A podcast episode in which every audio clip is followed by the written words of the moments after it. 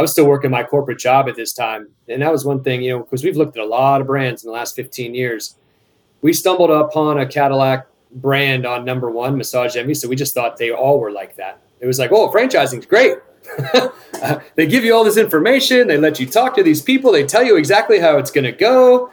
If you just do what they tell you, then everything is going to be great. And not every brand, in fact, very few brands did the validation calls the way Massage Envy did. But that's what happens when you're successful. Welcome to Franchise Empires, where aspiring entrepreneurs learn exactly what it takes to become a successful franchise owner, from one location to 10 and beyond. I'm the Wolf of Franchises. Hey everyone, it's the Wolf. Today on the show, we have Henry Kim and Stephen Vereb. These guys were awesome to speak to as they have a wealth of knowledge from their experience owning five massage envies and two amazing lash studios.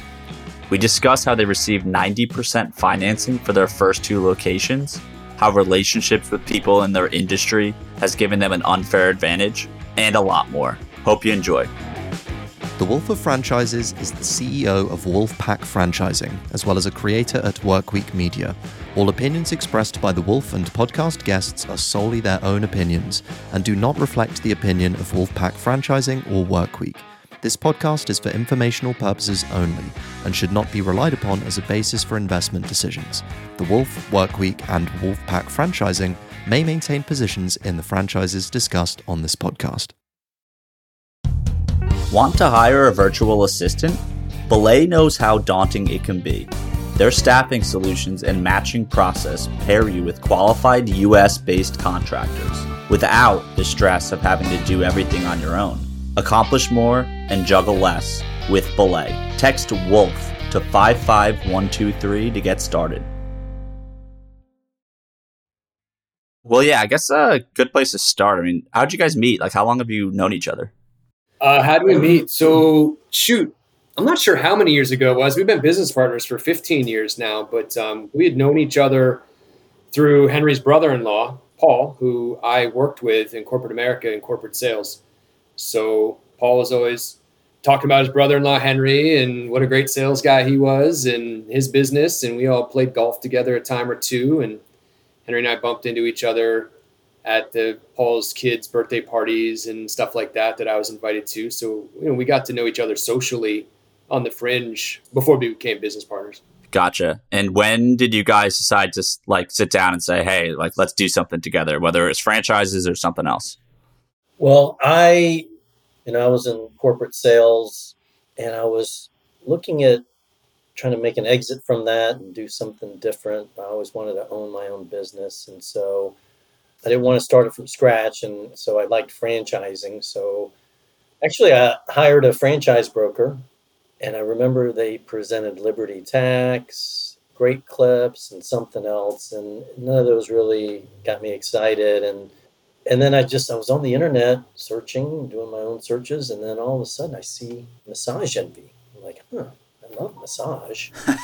yeah, who doesn't? Yeah, so let me look into that and started that process and got on some initial calls and validation calls.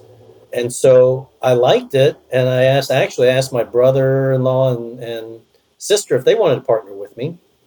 They weren't interested. They're not, they really conservative. And, you know, so my brother in law, Paul, said, Well, you know, my friend Stephen, you know him, he's ready to leave his corporate job and maybe he might be interested. So I that's when I reached out to Stephen and kind of presented Massage Envy, and then and then we continued to do our due diligence and validation, and he was on board, and he made an offer I couldn't refuse. He said, "Look, I'll open up our first two locations and be the general manager." Oh, okay. Actually, I said I'd open the first one. Oh, first one. All right. And then Henry and I found ourselves talking to the RD, and I went there mentally thinking we were going to buy a location and that was going to be our start. And the guy says, How many you guys want? Henry goes, Three. And I remember looking at Henry, like it wasn't a very good poker player at the time. I looked at Henry like, What the heck are you doing, man? And we didn't say anything about three. And then the territory that was available was like an hour and a half to two hours away. And Henry's like, That's cool. We'll take those three. And uh, you know, then from there we told the guy because he was sitting on some other local territories that were closer to us. So we said, look, we would rather have those territories.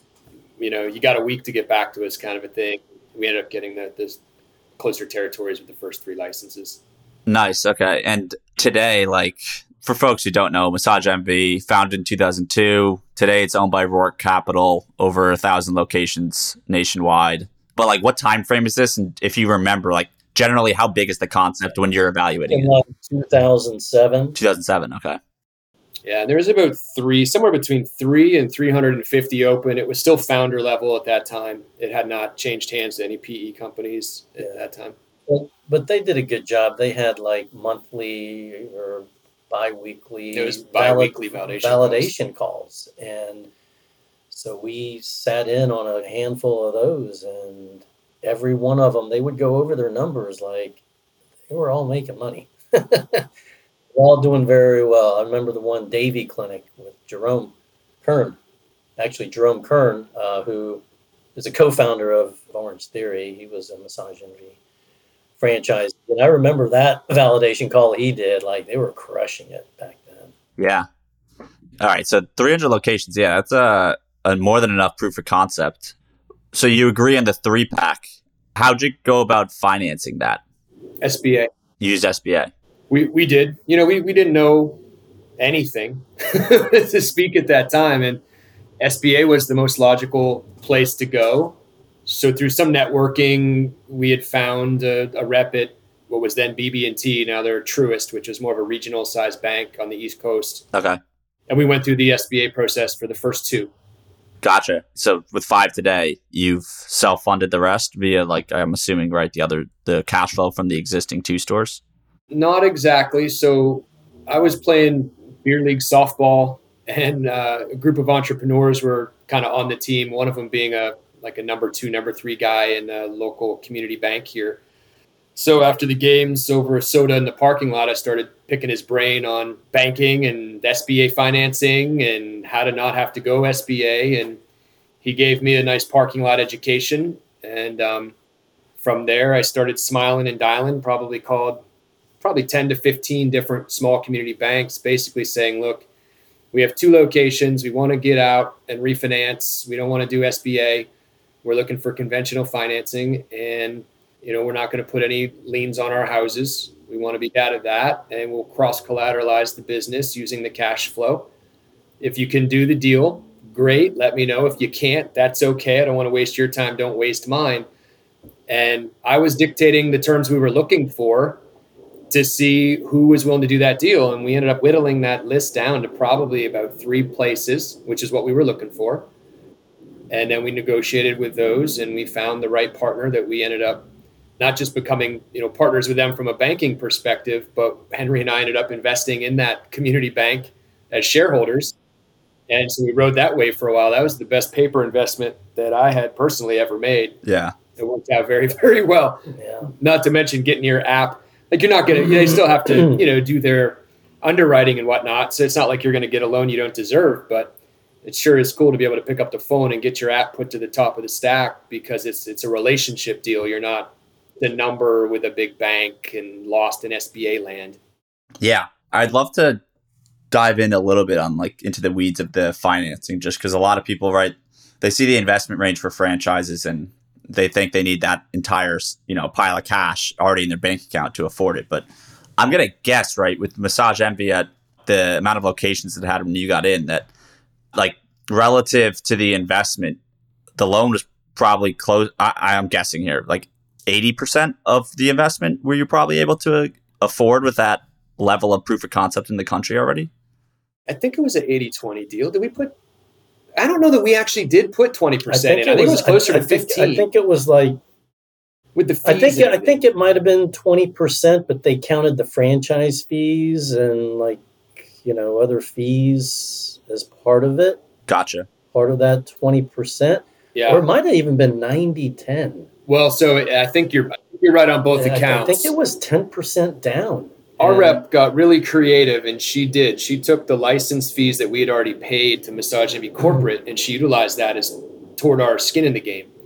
And then we only had to put a little bit more capital in above that. So when it was all said and done, and that capital really worked out to be the SBA guarantee fee. And actually, we financed that. We were able to finance the SBA guarantee fee. Yeah. So we yeah we put very very little skin in the game outside of the licenses that we had already purchased. So it was sub twenty percent at that time. Yeah, maybe he and I total our cash maybe a hundred thousand a piece. That's it was nine. I remember the check. Yeah, nine, yeah, ninety thousand a piece, maybe. And, and, then we just used leverage. We used debt. And now that's for the first two locations. Well, yeah, but they were one at a time. Yeah, but all of them we've we financed. That's amazing, and I want to get to because obviously, right, that's a lot of leverage. It's great to minimize your cash down, but I want to ask you about like how those first two locations went when you launched and what the first few years were like. But uh, while we're on the topic, right, uh, Stephen, you were saying that after those first two, you didn't want to go SBA. So can you maybe both, whoever wants to take it, just kind of summarize like why a conventional lending looked more attractive to you basically after you had those first two locations up and running?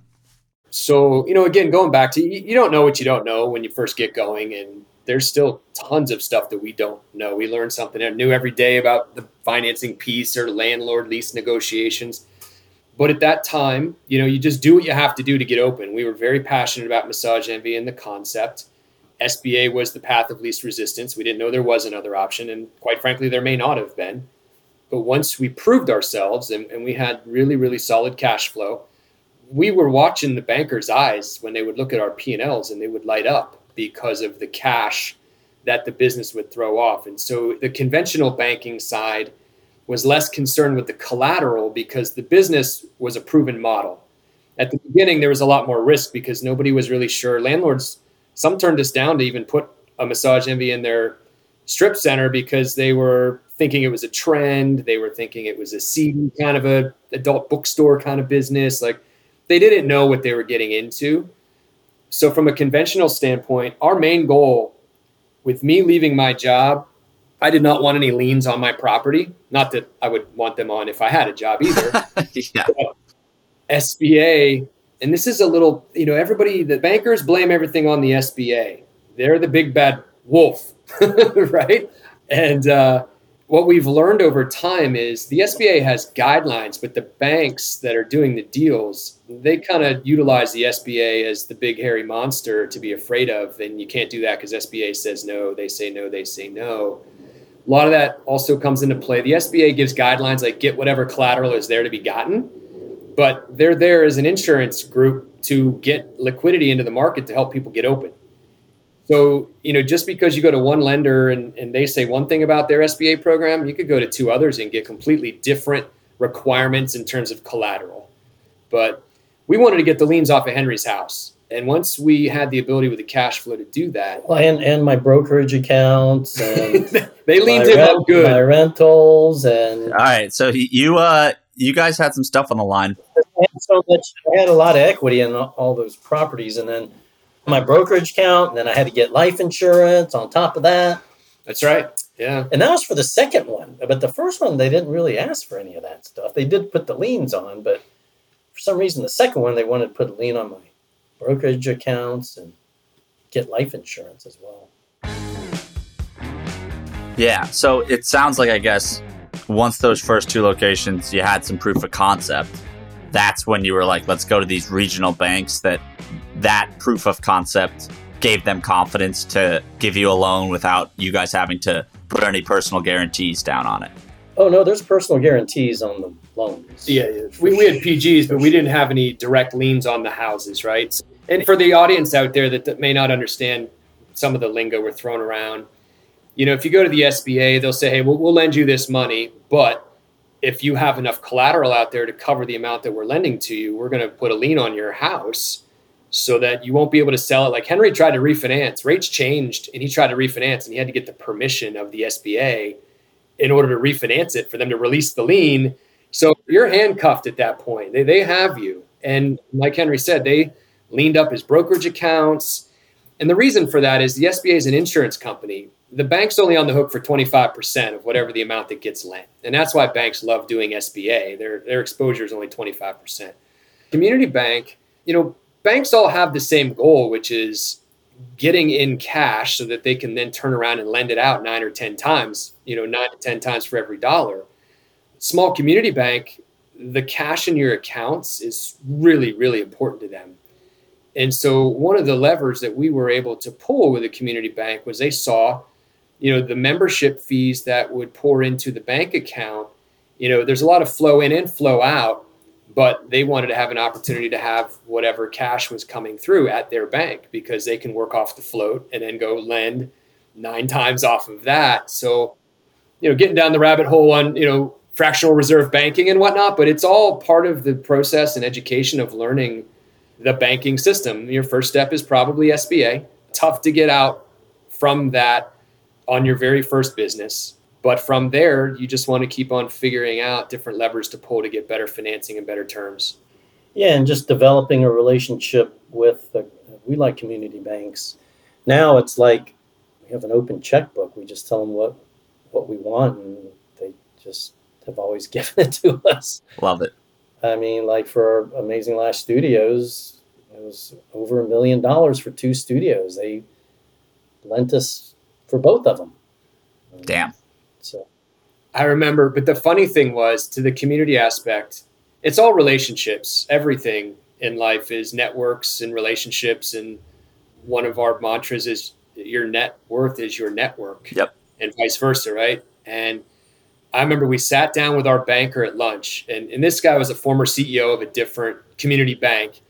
And we had built this relationship with him, and we told him that we wanted to um, be developers for Amazing Lash Studio and he looks at the two of us and he's like starts cracking up because henry and i are talking about eyelash extensions and why it's the next trending thing and this and that and you know this guy at this time is probably 65 you know heading to 70 and he just shakes his head and he goes if it were anybody other than you two asking me for a million dollars to open up eyelash extension businesses he's like I would ask for the check right now and be like, you guys got to get the heck out of my face right now. Oh my God. But because it's you, I'll go throw it in front of loan committee. And because it's you, I'm sure they'll be like, yeah, sure, those guys, you know, they got a good track record and their other businesses do well. So we're willing to take a risk on them. And that's what they and, did. And we got a really good deal because we actually had another bank that was courting us really hard.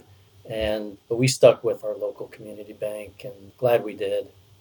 right. We, well, yeah, because we, we, so we have a massage school as well that helps to develop talent for our massage envies. Ooh, that's interesting. Okay. And, you know, this bank that had been courting Henry and I, when we didn't even know it at the time, were also courting our two business partners who are spine doctors who had bought and sold, you know, their business back and forth from a private equity firm. Sentinel Capital was the second equity firm that owned Massage Envy, and that's how they learned about Massage Envy.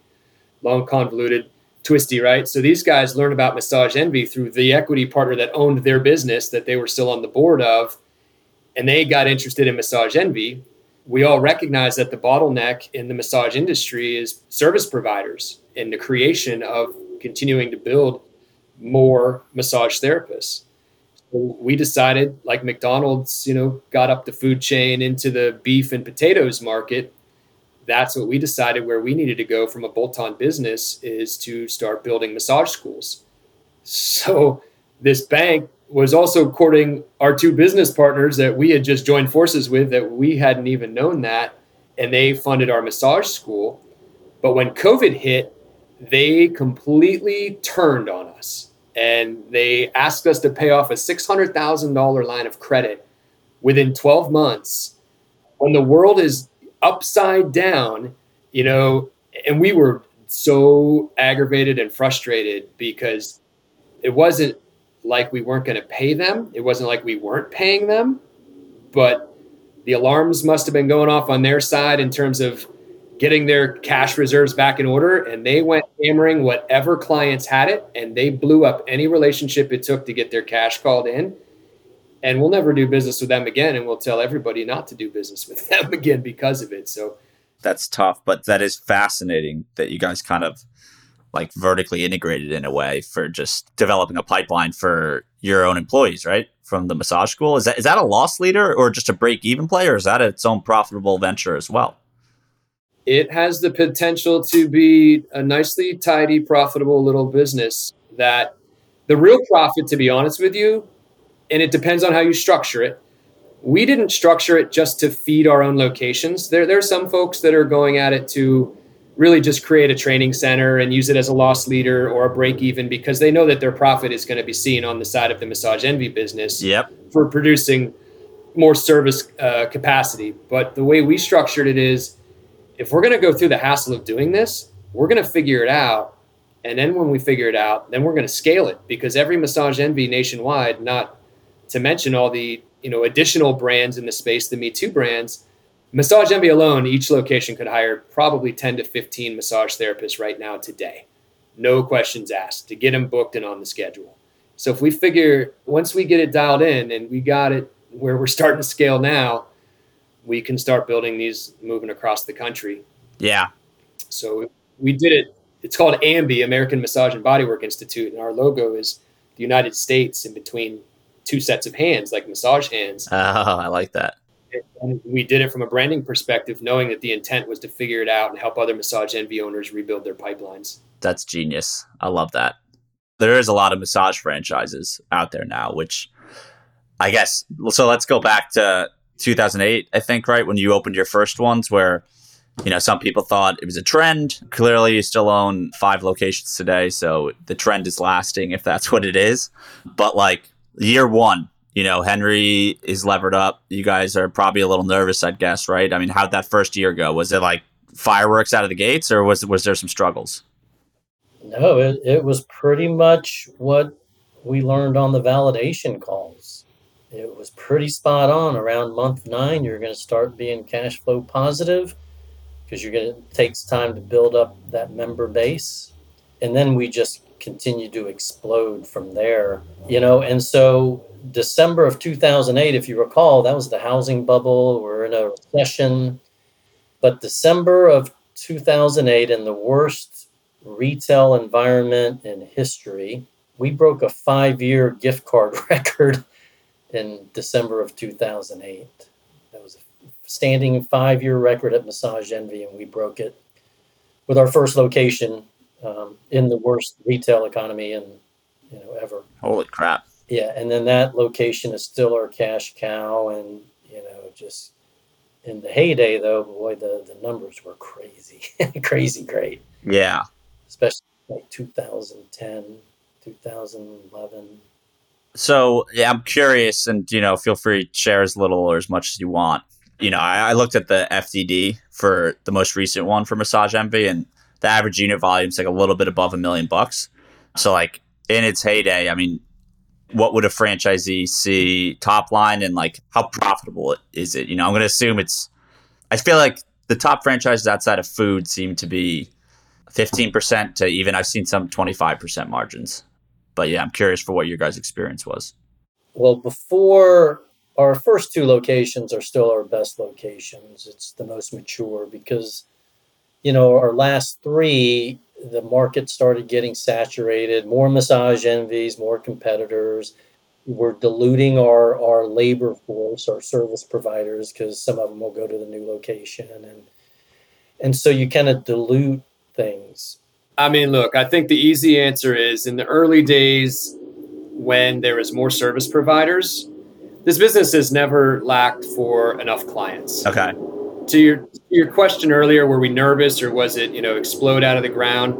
There was certainly nervousness because you know, we came into an industry that was used to being a 9 to 5 stay at home wealthy type of a service, right? Like spa days with the before the bridal parties and it, it wasn't really an everyday necessity and that's where massage envy really disrupted the industry and and we had a three-legged stool of professional therapists only licensed therapists in convenient locations. We were typically in high traffic strip malls with affordable prices.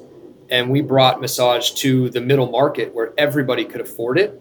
And people started to recognize because we were educating how great massage is for you. And it's a wellness business play. And we're booked and busy in the mornings now from nine to five. Like the therapists, we spoiled them to a degree because it used to be a Thursday through Sunday type business and they couldn't get booked and busy during the week and certainly not during the weekdays. And we were like, look, dip your toe and give us a try. I know that you're working at whatever, the Ritz Carlton Spa, where you're making, you know, as a W 2, I mean, a 1099 contractor, you're getting half of whatever the ticket price is. And at a, you know, 150 to $200 massage, that's a really good hourly rate. The issue is you might sit around all weekend and do two of them, right? So we were too good to be true for them.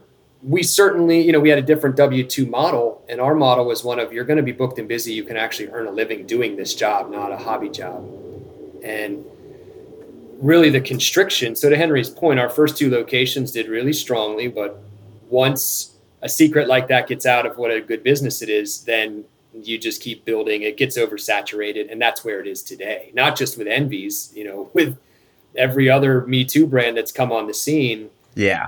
there's still more than enough clients to go around but the real issue is the therapist supply which is why we're trying to attack that issue head on. 15 years in we stopped at five and six because we outkicked our coverage. We need to continue to generate more massage therapists. So that's really where the focus is now if you work in franchises, your most precious resource is time. Belay exists to help you regain control of your time and your focus. They will match you with highly qualified, US based virtual assistant, accounting, social media, and website contractors. In fact, only about 3% of those who apply to support roles with Belay are actually accepted. You don't have to do everything on your own. Accomplish more with Belay. Text WOLF to 55123 to get started. So, for let's just use like your guys' top location.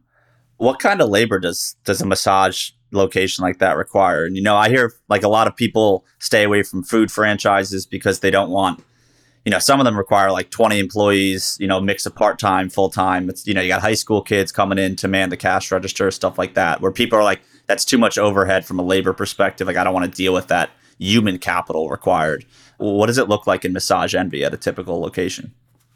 A lot. yeah, I mean, it's a, it, look, it's a people intensive business because it's a one to one model. We have to have one service provider for every client. Yeah.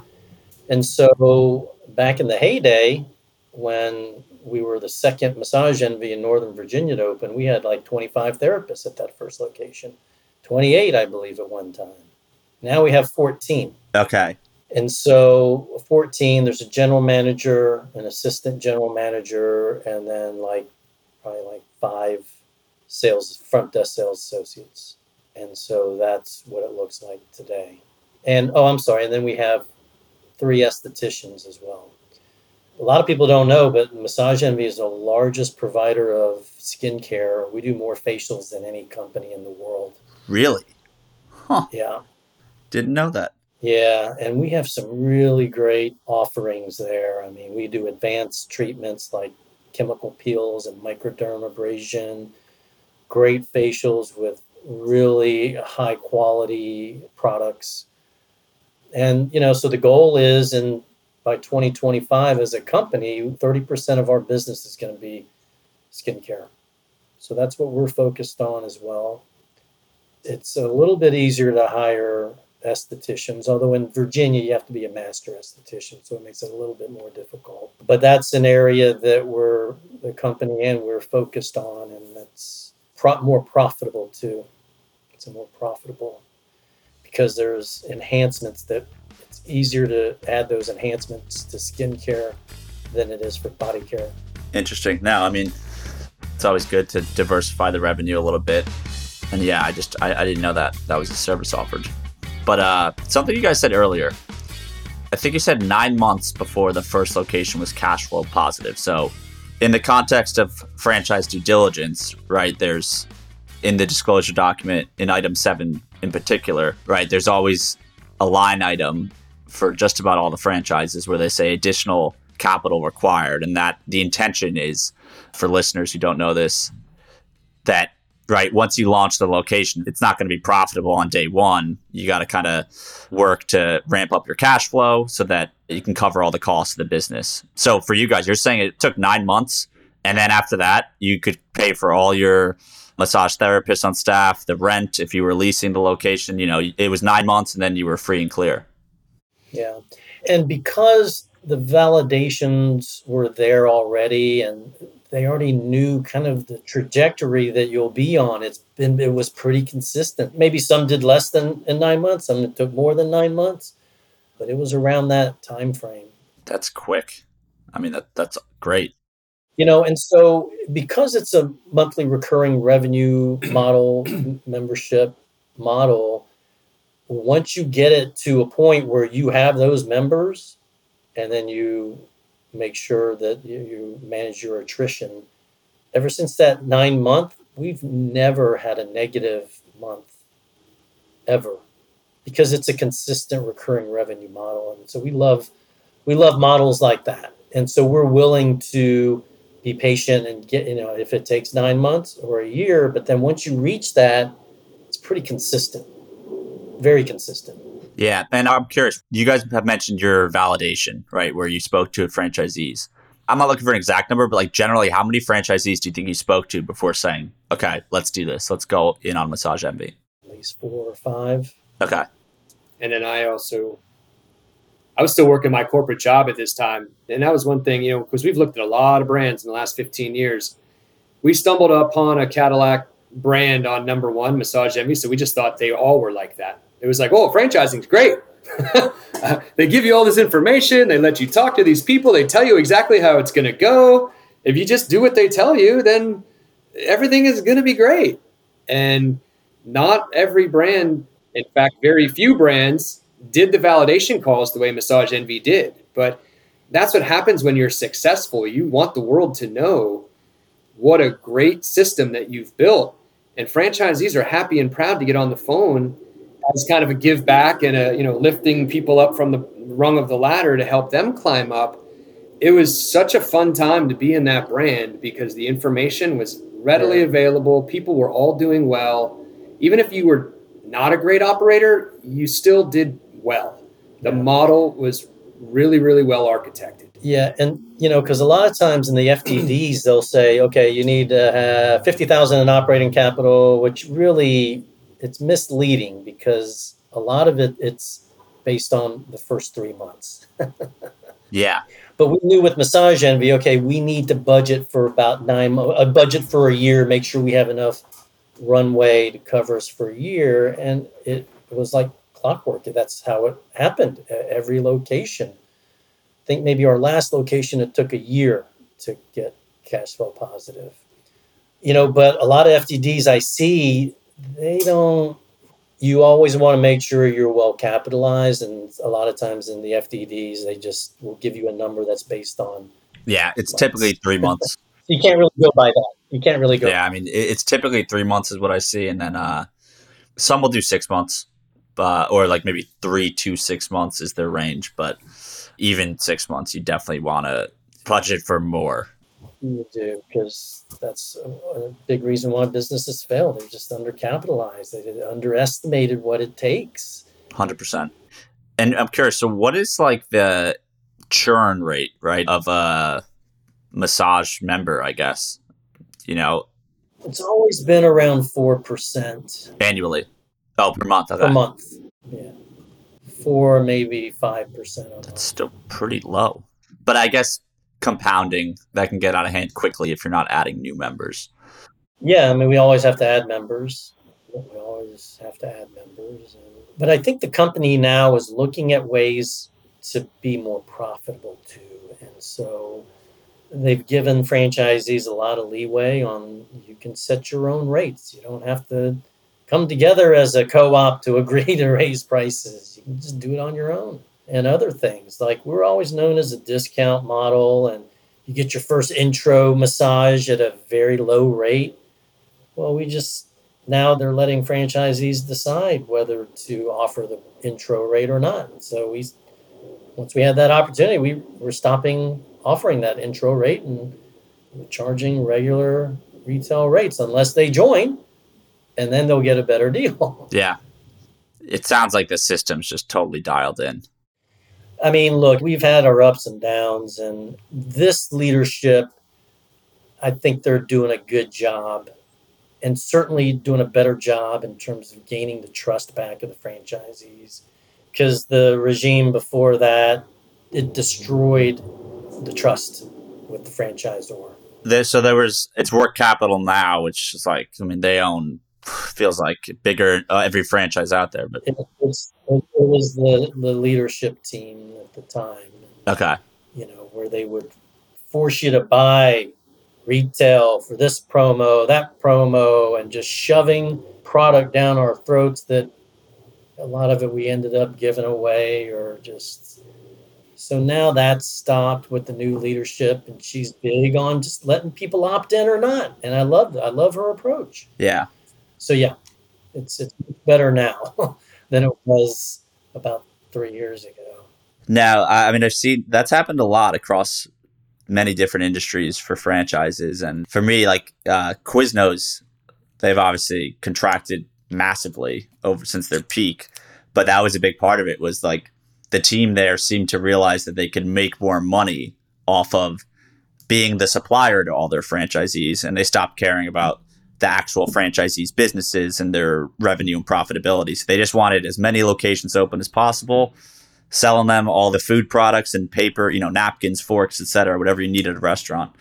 And they lost sight of the franchisees. So And making them pay higher than what they could get it themselves. exactly, it was above market rates, which w- with a good franchise, right, the scale is actually theoretically supposed to mean that the franchisee can buy it at below like their mom and pop competitors.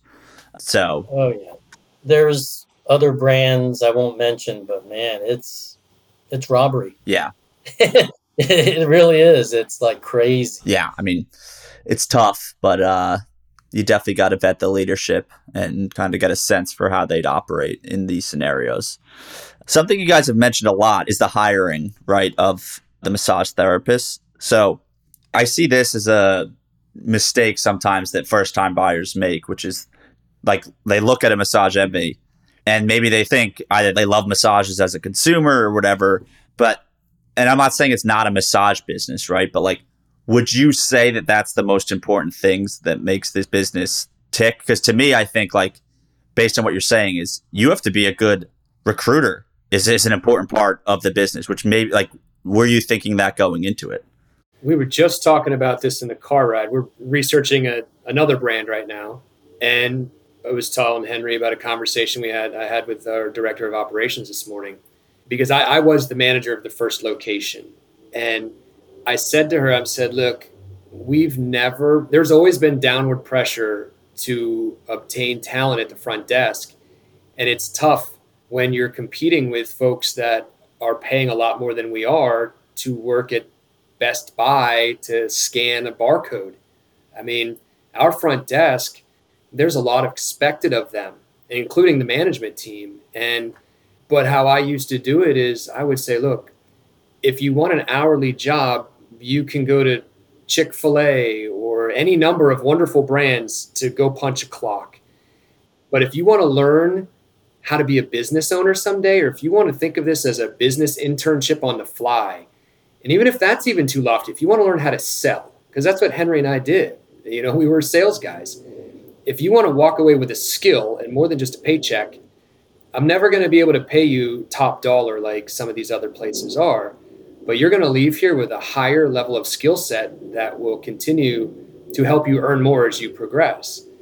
And so we really truly believe in developing from within and having them go along a track of you know front desk to some type of a leadership assistant manager program and then general manager program and then from there henry and i have some wonderful leaders that have been with us for 10 to 13 years now that kind of talking like if we don't find another brand where we can find a more responsibility for them we're going to lose this. We, we've had a brand come into town that's picked off two of our general managers in the last couple of months.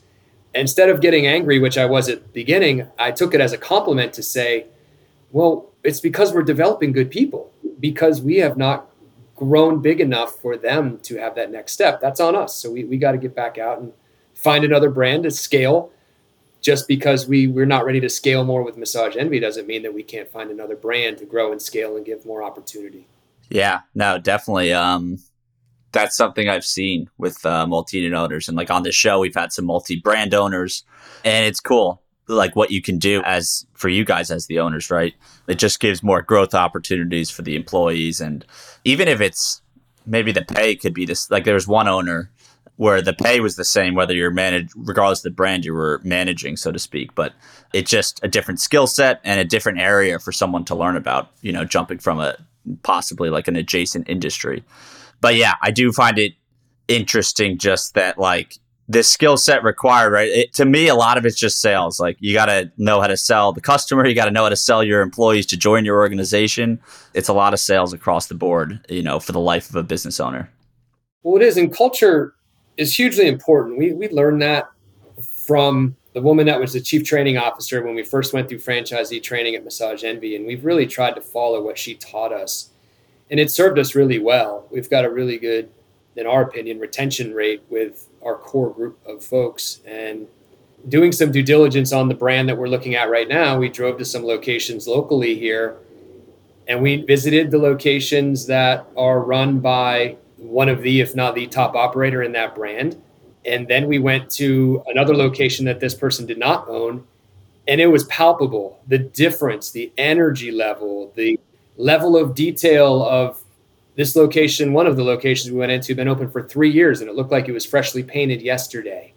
The staff was like sunshine and engaging, and we felt great. We're like, woohoo! Yeah. And then we to the location of the underperforming what we anticipate is probably uh, we won't be surprised i don't think when we see what the performance numbers are of this other location and we walked in the two at the front desk were bickering about something going on with the franchisor and the new ownership and how they didn't have what they needed and didn't even make eye contact with us Ooh. at all to acknowledge our presence in the lobby we started walking around the facility we could have been like walking stuff out the front door, stealing stuff. They never even looked at us. Yeah, no, right there at the front counter. I just had my arms on the front counter and watched them to talk to each other. And then, literally, maybe about eight minutes later, because I, oh, can I help you? Eight minutes. That's far too long. That's uh, customer service 101. Got to make eye contact, greet customers as they walk in. It was awful. For sure. But just that simple concept that we all three on this call agree to it's common sense, but it's not easy to execute on. I mean, and I said to Henry when we got back in the car, I'm like, let's not pretend like some people aren't walking into our locations. We hope to goodness that doesn't happen, but you know it happens. But it was a good reminder to understand the difference of great culture and not such great culture and to continue to drive your management team because somebody doesn't quit their business or their brand, they quit their manager. And to kind of go back to what Henry was saying earlier, doing this for 15 years. We've been bought and sold three times, maybe four. And sometimes that energy comes from the private equity group, but more often than not, it comes from the leadership of the CEO or the C suite folks. Yeah. And it can be contagious or it can take you to the depths of hell. It depends on that, the leadership. You know, it, it really does start there. Definitely no, it's it's fascinating just hearing it from you guys on the franchisee level, but then also on the Zor level, given that you guys have seen so much since you joined. My final question, because I know we're out of time here. If you guys, I'm putting you on the spot a little bit. If you had like one thing that you wish you knew going into this journey, and if we already talked about it, you know, feel free to kind of just say it again. But what would you say is like the one thing you've learned that you wish you knew when you started? I wish I would have learned more about how big to scale to get to a point where if you want to exit that you're going to have a lot of potential buyers that are going to want to buy you and so we know what it takes now right to get to a level where we're now we're thinking bigger and this next brand could work out really well and eventually down the road it could be our biggest exit are you um, saying five locations is that kind of in like no man's land of size where maybe too small for private equity and too big for individuals? Yeah, well, in Massage Envy, there are private equity firms already, and so yeah, we we could sell to the private equity firm that has acquired a lot in, in our area. So we have that, but I'm talking about just general, you know, private equity firms that focus on franchising.